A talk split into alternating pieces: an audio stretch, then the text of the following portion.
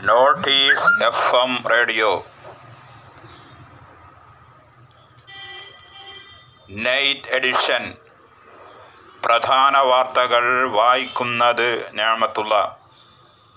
അതിർത്തിയിൽ വെടി ഇന്ത്യയും ചൈനയും യുദ്ധസമാന വാഗ്വാദം ഇന്ത്യ പ്രകോപിപ്പിക്കുന്നുവെന്ന് ചൈന. നിയന്ത്രണ രേഖ ലംഘിച്ചിട്ടില്ലെന്ന് ഭാരതം. വിദേശകാര്യ മന്ത്രിതല ചർച്ച വ്യാഴാഴ്ച മോസ്കോയിൽ ചേരും. സൈന്യം യഥാർത്ഥ നിയന്ത്രണ രേഖയിൽ നിന്നും പിന്മാറണമെന്ന് ഇന്ത്യ ആവർത്തിച്ചു പ്രഖ്യാപിച്ചു. കേന്ദ്ര വിദേശകാര്യമന്ത്രി എസ് ജയശങ്കർ ചൈനീസ് വിദേശമന്ത്രി വാങ്യുമായാണ് കൂടിക്കാഴ്ച നടത്തുക.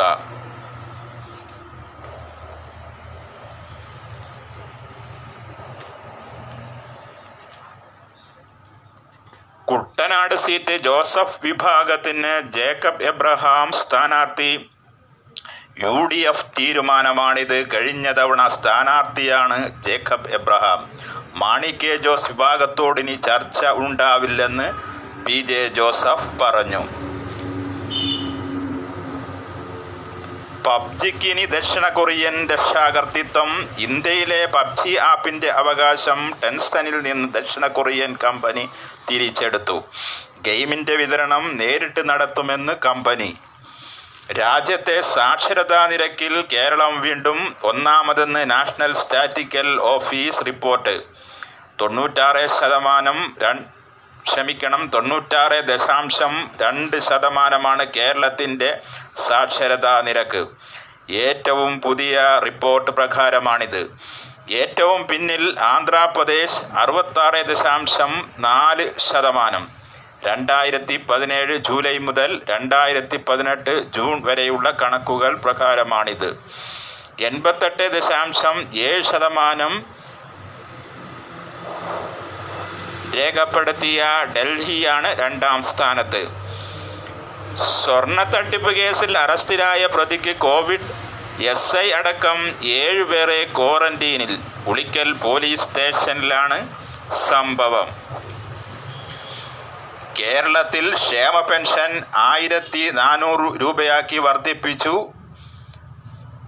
കോയമ്പത്തൂർ റൂട്ടിൽ K S R T C അന്തർ സംസ്ഥാന ബോൺ സർവീസ് തുടങ്ങി. കോയമ്പത്തൂരിൽ ജോലി ചെയ്യുന്നവർക്കാണ് ഈ സൗകര്യം. ഉപതെരഞ്ഞെടുപ്പ് ഒഴിവാക്കാൻ മുഖ്യമന്ത്രി പിണറായി വിജയൻ പ്രതിപക്ഷ നേതാവ് രമേശ് ചെന്നിത്തലയെ വിളിച്ച് വിഷയം ചർച്ച ചെയ്തു.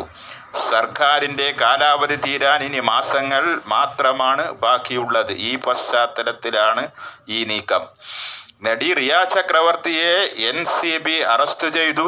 നടൻ സുശാന്ത് സിംഗ് രജ്പുത്തിന്റെ മരണവുമായി ബന്ധപ്പെട്ട ലഹരി മരുന്ന് കേസിലാണ് അറസ്റ്റ്.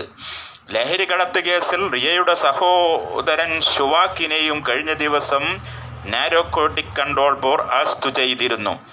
മയക്കുമരുന്ന് കേസിൽ കങ്കണക്കെതിരെ അന്വേഷണത്തിന് മഹാരാഷ്ട്ര സർക്കാർ ഉത്തരവ് കങ്കണ തന്നോട് ലഹരി മരുന്ന് ഉപയോഗിക്കാൻ ആവശ്യപ്പെട്ടെന്ന നെടിയുടെ മുൻകാമുഖൻ അധ്യായൻ സുമന്റെ വെളിപ്പെടുത്തലിന്റെ അടിസ്ഥാനത്തിലാണ് അന്വേഷണ ഉത്തരവ്. കേരളത്തിൽ ഇന്ന് മൂവായിരത്തി ഇരുപത്തി ആറ് പേർക്ക് കോവിഡ് സ്ഥിരീകരിച്ചു. പതിമൂന്ന് പേർ കോവിഡ് ബാധിച്ചു മരിച്ചു.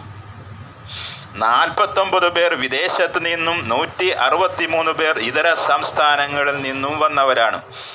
രണ്ടായിരത്തി എഴുന്നൂറ്റി ഇരുപത്തി മൂന്ന് പേർക്ക് സമ്പർക്കത്തിലൂടെ രോഗബാധ. ഇരുന്നൂറ്റി മുപ്പത്തേഴ് പേരുടെ ഉറവിടം വ്യക്തമല്ല. എൺപത്തൊമ്പത് ആരോഗ്യ പ്രവർത്തകർക്കും കോവിഡ് സ്ഥിരീകരിച്ചു. സംസ്ഥാനത്ത് പുതിയ പതിമൂന്ന് ഹോട്ട്സ്പോട്ടുകൾ പ്രഖ്യാപിച്ചു. ഇരുപത്തിമൂന്ന് പ്രദേശങ്ങളെ ഹോട്ട്സ്പോട്ടിൽ നിന്നും ഒഴിവാക്കി. കൊല്ലം ജില്ലയിലെ ഇളമ്പൂർ തഴവ ഓച്ചിറ കരിമ്പ്ര തിരുവനന്തപുരം ജില്ലയിലെ വിതുര കടക്കാവൂർ നല്ലനാട് വയനാട് ജില്ലയിലെ തിരുനെല്ലി ഇടവക കോട്ടയം ജില്ലയിലെ അയർക്കുന്നം ആലപ്പുഴ ജില്ലയിലെ നിലമ്പൂർ നിലമ്പേരൂർ തൃശൂർ ജില്ലയിലെ പാഞ്ഞാൾ മലപ്പുറം ജില്ലയിലെ തിരുനാവായ എന്നിവയാണ് പുതിയ ഹോട്ട്സ്പോട്ടുകൾ. ബലാറസിൽ പെൺപട പ്രസിഡന്റ് അലക്സാണ്ടർ ലുക്കാഷൻ ലുക്കാഷൻകേവിനെതിരെ പ്രതിഷേധവുമായി രംഗത്ത് എൽ ജി ബി ടിക്കോ അനുകൂലികളായി പ്രക്ഷോഭകാരികൾ. പ്രസിഡന്റ് തെരഞ്ഞെടുപ്പിനെ ചൊല്ലി പ്രക്ഷേപം കത്തിയാളുകയാണ്. പോലീസിന്റെ മർദ്ദത്തിനായ നിരവധി പേർ പരാതികളുമായി അന്താരാഷ്ട്ര മനുഷ്യാവകാശ കമ്മീഷനെ സമീപിച്ച ഈ യു എൻ. ബെലാറുസിയൻ പ്രതിപക്ഷ നേതാവ് മരിയ കോലൻസ്കോവിയെ ഉക്രൈനിൽ പ്രവേശിക്കുന്ന നീക്കം തടഞ്ഞു. കാസർകോട്ട് മൂന്നംഗ കുടുംബം കൂട്ടേഴ്സിൽ മരിച്ച നിലയിൽ തിരുവനന്തപുരം സ്വദേശി ട്രെയിലർ മിഥിലാജ് ഭാര്യ സാജിദ മഖൻ ഫഹദ് എന്നിവരാണ് മരിച്ചത്.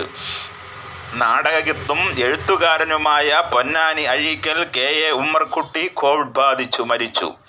പള്ളപ്പുറത്താണ് താമസം കടുത്ത പനിയെ തുടർന്ന് മഞ്ചേരി മെഡിക്കൽ കോളേജ് ആശുപത്രിയിൽ ചികിത്സയിലായിരുന്നു.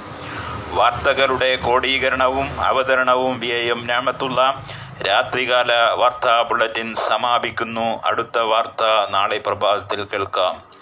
ഏവർക്കും നന്മ നേരുന്നു.